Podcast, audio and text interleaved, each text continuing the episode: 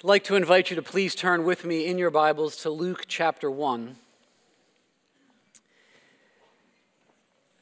We are continuing our series entitled What a Savior Seeing Jesus in the book of Luke. And today we look at the first four verses of chapter 1. In this introduction, Luke tells us his purpose and method in writing this remarkable gospel. Our sermon title today is That You May Have Certainty. That You May Have Certainty. Luke 1, beginning in verse 1. This is God's holy and authoritative word. Inasmuch as many have undertaken to compile a narrative of the things that have been accomplished among us, just as those who from the beginning were eyewitnesses and ministers of the word have delivered them to us. It seemed good to me also, having followed all things closely for some time past, to write an orderly account for you most excellent Theophilus, that you may have certainty concerning the things you have been taught. May God bless the preaching of his word. Blaise Pascal is a name you might know. He was one of the great minds of the 1600s. Blaise Pascal was a prodigy who, from the age of 16, made historic contributions to mathematics and to the physical sciences. He was a brilliant man who understood the power of reason and science, and yet he also understood the limitations of those things. Pascal was a Christian, and when he died at the age of 39 years old, they discovered a small piece of parchment that was sewn inside his jacket. He carried it with him wherever he went. And on that paper was a description from an evening years earlier. At the top of the piece of paper, Pascal had drawn a cross, and beneath the cross were these words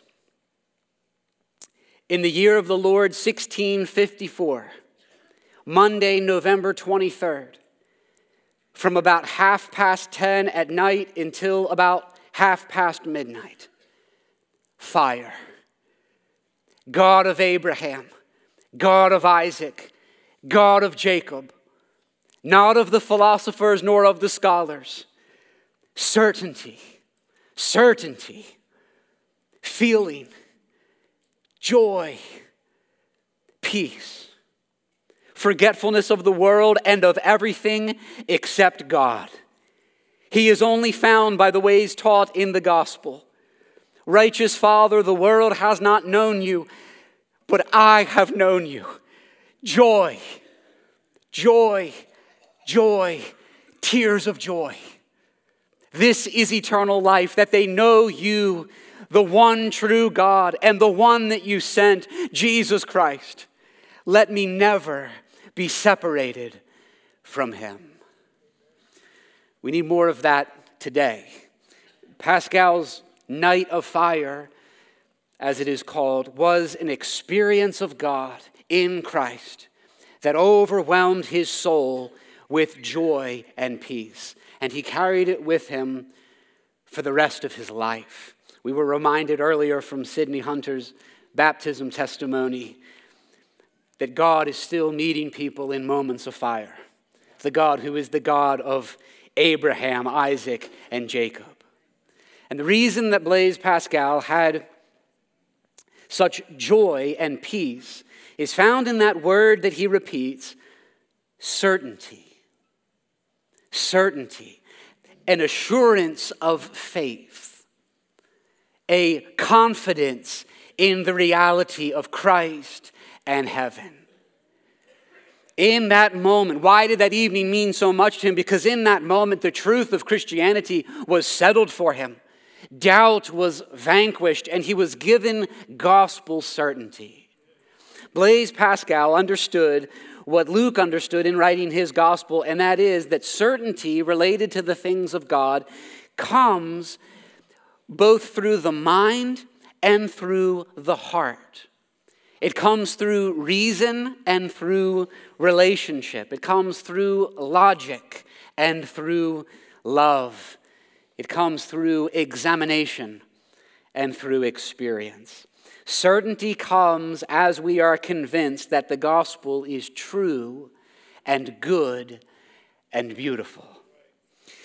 Luke says he wrote this entire gospel for this reason, verse 4. So put this as the verse over everything that we will see as we walk through this series. Verse 4 that you may have certainty concerning the things you have been taught. Certainty in the original is asphaleia, where we get the word asphalt. That which is firmly grounded, that which cannot be moved. Certainty in the original is, in fact, the final word in our passage, which gives it a special emphasis. It is the exclamation point at the end of this introductory paragraph, so that you may know concerning the things you have been taught the certainty, that you may have absolute certainty and confidence regarding this message of salvation. Theophilus, and we don't know who that is, had been instructed in these things the great message of salvation in Christ, all of the events of the gospel. He'd been instructed in those things, but Luke wants him and he wants all of the readers of this gospel to have assurance and certainty. One of the things we learn from that is this that not everyone who has been taught Christ and not everyone who believes Christ has great certainty about Christ. We are all familiar, aren't we, friends, with doubt and uncertainty. And at times, doubt can grow strong in our hearts and our minds. Is the Bible really true? Does God exist? Can Christianity really be trusted with my life and with eternity? Is Jesus who he says he is? And it is so often the case that doubt can then give way to fear and unbelief. In some cases, a lack of certainty has led some to the deconstruction of their faith and to an abandoning of Christ altogether. There's a scene later in Luke, it's in chapter 17, verse 5, when the disciples cry out to Jesus, Increase our faith. And that cry, that prayer remains our cry today. In this dark and sad world, faith is a constant battle. And we are all prone to doubt God's gracious revelation of Himself. Once the Christian wanders into Doubting Castle, it is only a moment of time until he is taken captive by giant despair. For all of us, I would not hesitate to say that the most important thing in life is certainty about Jesus. That you may have certainty. Certainty that he really was sent by God certainty that he really did live a sinless life, certainty that he died in the place of sinners to absorb the wrath of God that we all deserve for our sin, certainty that he really did rise victorious on the third day. We need to know for certainty that he ascended to the right hand of the Father, where he rules and reigns over all things. We need to know with certainty that he loves us with an everlasting love, that eternal life awaits all who are in Christ. God's desire today through his word is to speak to us in all of our doubts. His desire is to strengthen and bolster our faith in Christ that we might know for certain the reliability of Christianity. Someone called Luke the gospel of knowing for sure. I like that. This is the gospel of knowing for sure. And the entire book is written to that end. But here today, we look at some of the points from this introduction that deepen our certainty. One, the gospel events were a public fulfillment of divine promises. The gospel events, the whole events concerning Christ and the message of salvation, were a public fulfillment of divine promises. This is verse 1. So extraordinary were these historic events surrounding Christ that verse 1 says, Many have undertaken to compile a narrative of the things that have been accomplished among us. You see that word accomplished there in verse 1? Accomplished could also be translated fulfilled. God accomplished these things just as he promised. Old Testament prophecies have come to pass, and it all happened, verse 1, among us, meaning it happened publicly rather than happening privately. The gospel events were a public fulfillment of divine promises. Later, it's in volume two of Luke's work in the book of Acts. The Apostle Paul makes this same point when he is in custody and stands before King Agrippa and Festus to make his defense. It's in Acts chapter 26.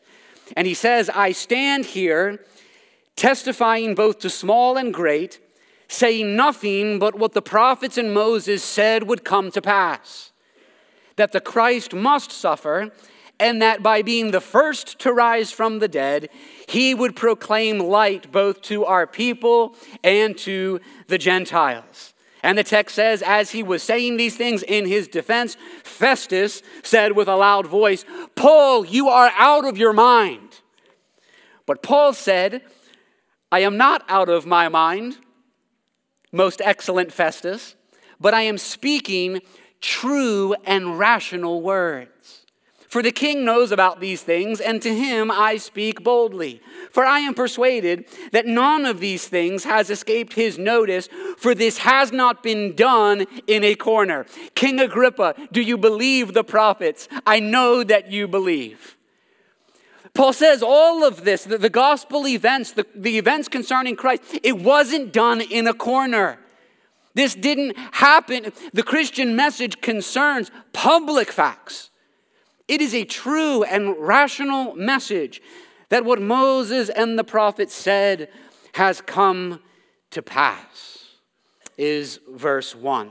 Now, point number two for the certainty of our faith in believing. The gospel events were confirmed by eyewitnesses and proclaimed by ministers of the word. The gospel events were one confirmed by eyewitnesses and then proclaimed by ministers of the word. And this is exactly what we see in verse 2. Uh, Luke himself was not an eyewitness of Christ. He was likely the only non Jew to contribute to the New Testament. He was not an eyewitness of Christ, but he refers here to those who were eyewitnesses, and he refers to ministers of the word who delivered the message of salvation in Christ to him and to others. This is the preaching of the apostles in the book of Acts that resulted in the conversion of thousands, the baptizing of thousands, and the birth of the Christian church. They proclaimed a Savior they had seen and touched. People wondered about their courage. How is it that when persecution came their way, we've been remembering today the persecuted church, well, the early church faced this opposition. And people recognized something different about them. These men had been with Jesus because they stood and said, We must obey God rather than man, even if it means persecution. There was this certainty about them. And we see that in the book of Acts. They proclaimed a Savior they had known. That word delivered refers to the transfer of official teaching. That is the message that God saves sinners, the heart of the good news of Christianity that Christ died in the place of all who will turn to him for salvation, that he rose from the dead to give us eternal life. These gospel events were confirmed by many eyewitnesses and were proclaimed by apostles and ministers of the word. Third, the gospel events were carefully and comprehensively researched. This is verse 3. The gospel events were carefully and comprehensively researched. Look what Luke says. He says he followed all things closely for some time past. So he didn't just follow some things selectively, he followed all things, everything concerning the identity and mission of Jesus birth, life, death, resurrection, ascension, beginnings of the church, spread of the gospel. He followed it all. And he didn't just follow all these things, he says he followed them closely.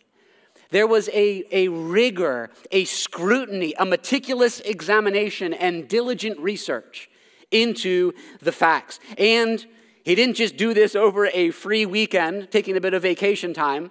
He says he did this over an extended period of time, for some time past.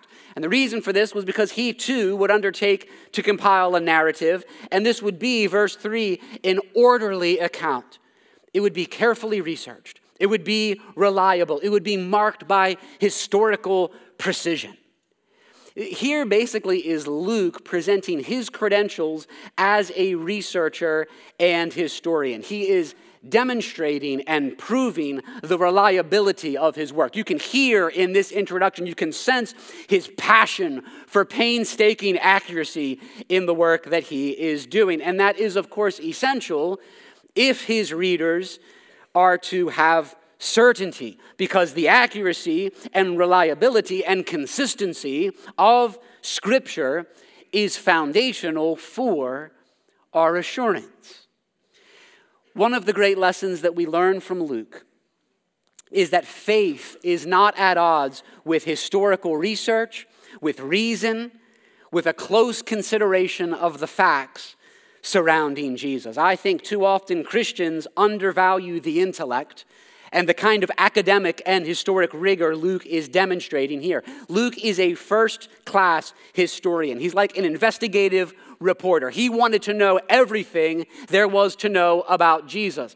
And his sources were eyewitnesses and ministers of the word mentioned earlier in verse 2. Here's what this likely looked like. We know from Paul's letters that Luke was a fellow worker. Philemon 24, 2 Timothy 4:11, Paul calls him Luke, the beloved physician, in Colossians 4 14. We also know in the book of Acts, written by Luke, there are sections of the narrative. I wonder if you've ever noticed this in Acts sections of the narrative that switch to the first person plural, we.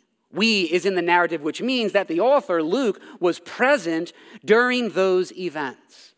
Luke was there during Paul's two year confinement in Caesarea, Acts 24, and he would have had an abundance of time to interact with eyewitnesses and confirm testimonies in Jerusalem and in Galilee. Here's something commentators say that the remarkable insights into the private world of Mary and her family that we'll see in the, the opening couple of chapters here suggest that it's very likely that Mary herself was among those interviewed by Luke. How can Luke tell us what Mary felt in chapter 1, verse 29? How can he tell us what Elizabeth said alone in her room, chapter 1, verse 25? It is almost certain that he sat with these women and interviewed them. Can you imagine? Imagine the effect Luke's research had on him and his own soul. Imagine yourself there. Mary, nice to meet you. Tell me more about how you responded when the angel appeared.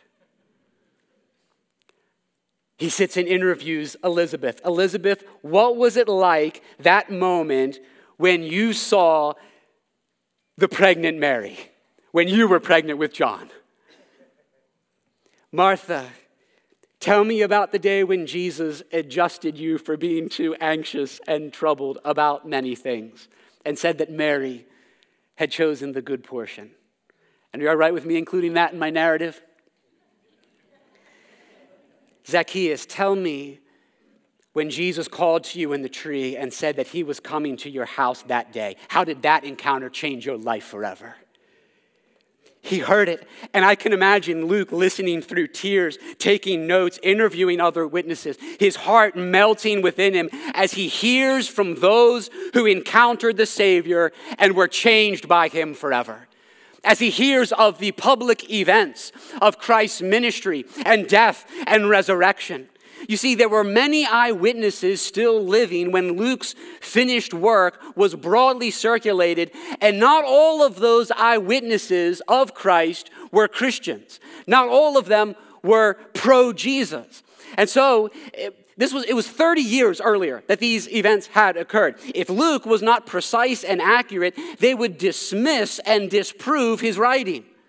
There were many eyewitnesses. If you went to set about something that happened 30 years ago, well, there would be so many living eyewitnesses to confirm these things. That's the situation. And if Luke is not precise and accurate, they would dismiss it, they would disprove his writing. And so it was imperative that he use great care to be factual. Luke did his work. And yet, Ultimately, our certainty does not come from our confidence in Luke's skills. Behind Luke's research, behind Luke's writing, was the ultimate author, God Himself, who breathed out this authoritative book. The gospel events were written in sacred scripture, and the Holy Spirit Himself attests to their truthfulness. The ultimate author of this book is not Luke, it is God. Behind Luke's perspiration is divine inspiration. God, in His great love, in His great care for us, determined to preserve in written form the apostolic message of those who knew Christ during His earthly ministry. This gospel was not only proclaimed, it had to be written down.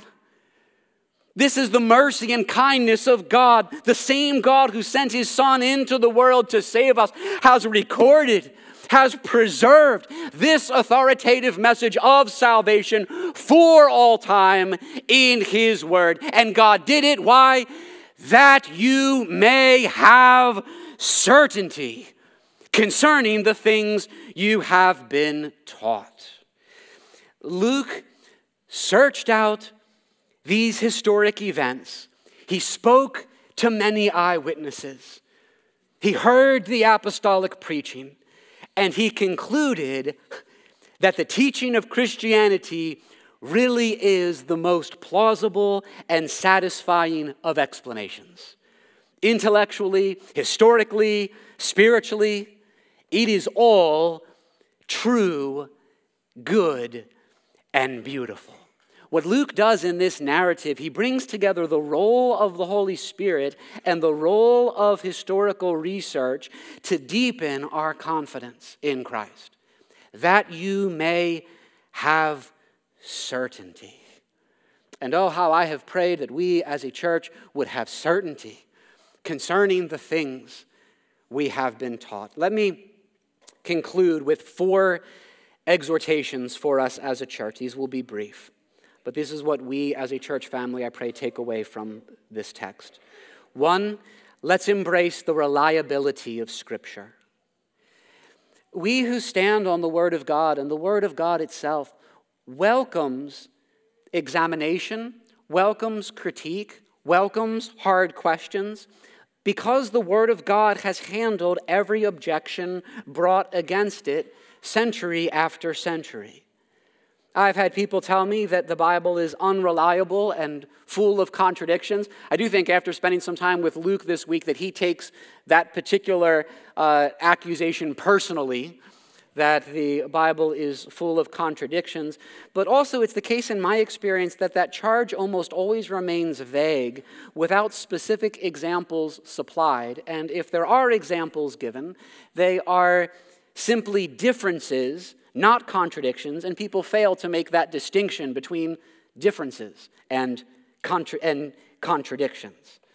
I've also had people say to me the Bible has been used to support fill in the blank, these terrible and awful things. And sadly, that is correct. The Bible has been used to support awful things, but simply because a good thing is misused to support a bad thing does not mean that the good thing is bad or untrue. God can be trusted, and His word is true. Build your life on the solid rock of His Word. Let's embrace the reliability of this book. It is all we have, and it is gloriously true. Two, second exhortation, let's value apologetics. Let's value apologetics. Apologetics involves providing an appeal, a defense of the Christian faith, doing so with grace and with humility. It means speaking to objections. It means knowing why we believe. It means, above all, presenting faith in Christ as satisfying to the mind and to the heart. If you, there are so many mistaken ideas about faith. If you think that faith in contrast to reason and science, is for people who believe things without any evidence. Uh, you have misunderstood the nature of faith. Everyone has a set of beliefs and values that cannot be scientifically proven and requires what you could call a certain type of faith. And faith does not mean taking a blind leap or believing something without good reasons. In their book, Apologetics at the Cross, Joshua Chatraw and Mark Allen write this. They say to believe in Christianity is not to have blind faith. There are many valid, historical, rational, experiential, and societal reasons for the Christian faith. And in fact, the Christian account of reality offers a more livable and wide ranging explanation of reality than the accounts offered by secularism. Yes, it does. And I see, as I look at the Church of Christ today and our own church family, a great need for apologetics to be restored to the church. And I hope to see more Christians in our church engaged in apologetics, both for reaching the lost and for strengthening the faith of those who believe. Let's value apologetics. Third, let's strive to strengthen our faith.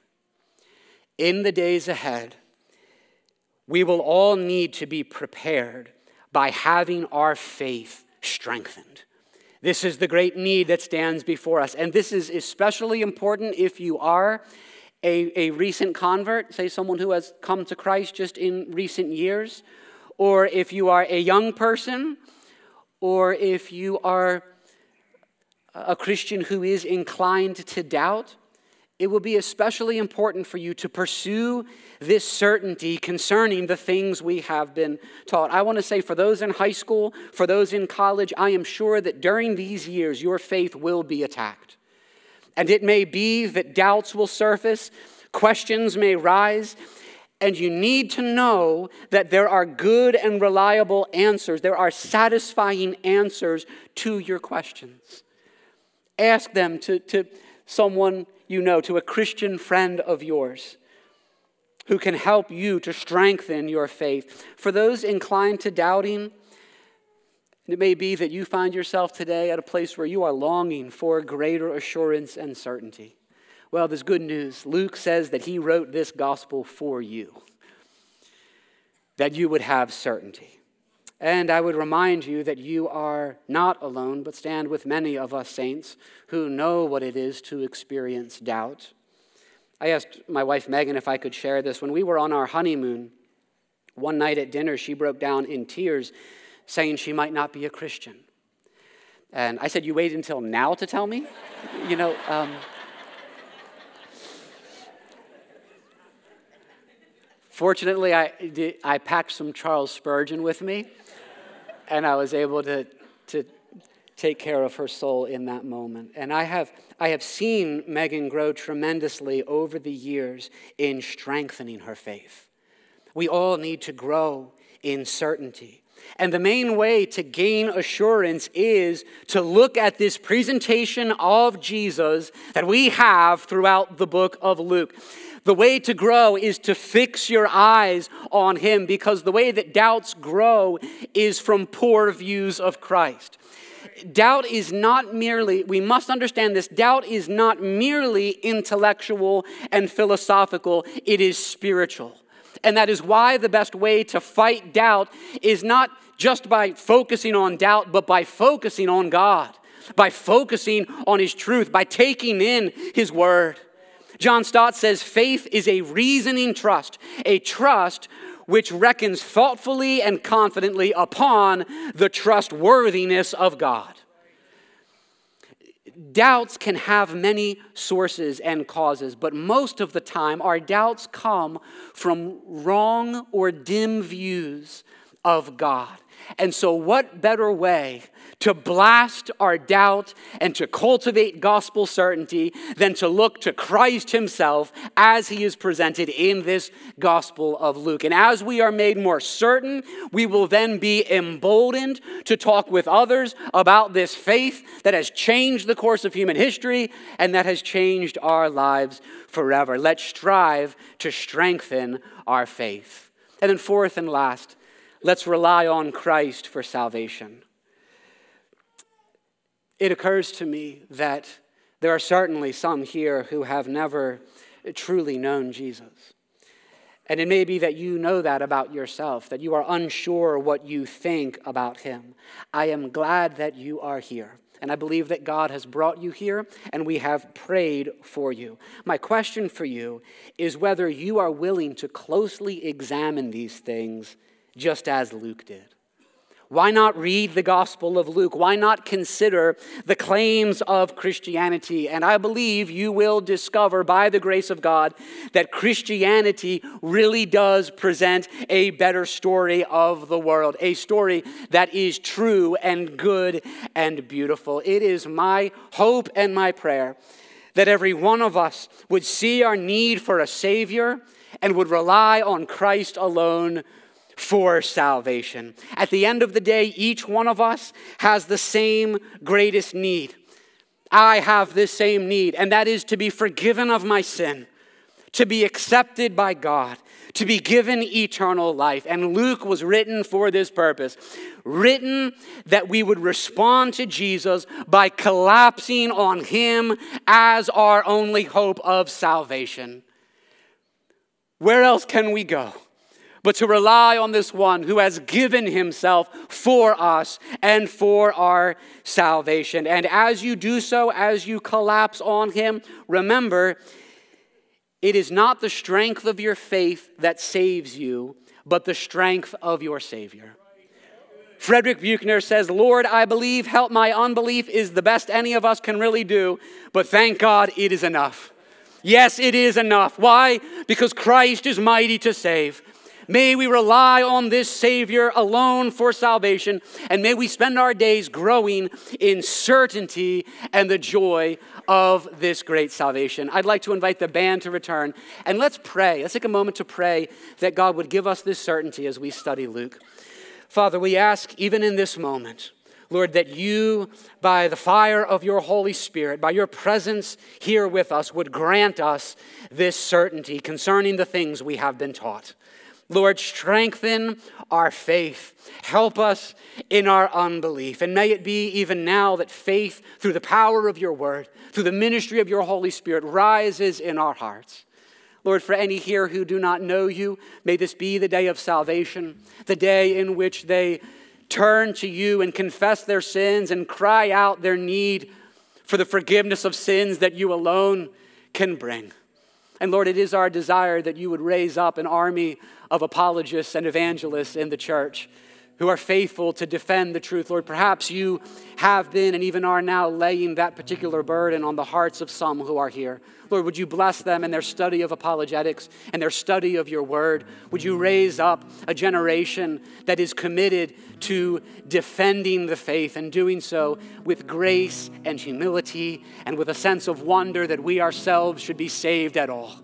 Lord, to you be glory for the riches of your grace. What a Savior we have in Christ Jesus our Lord. Give us this gospel certainty, we pray. In Jesus' name, amen.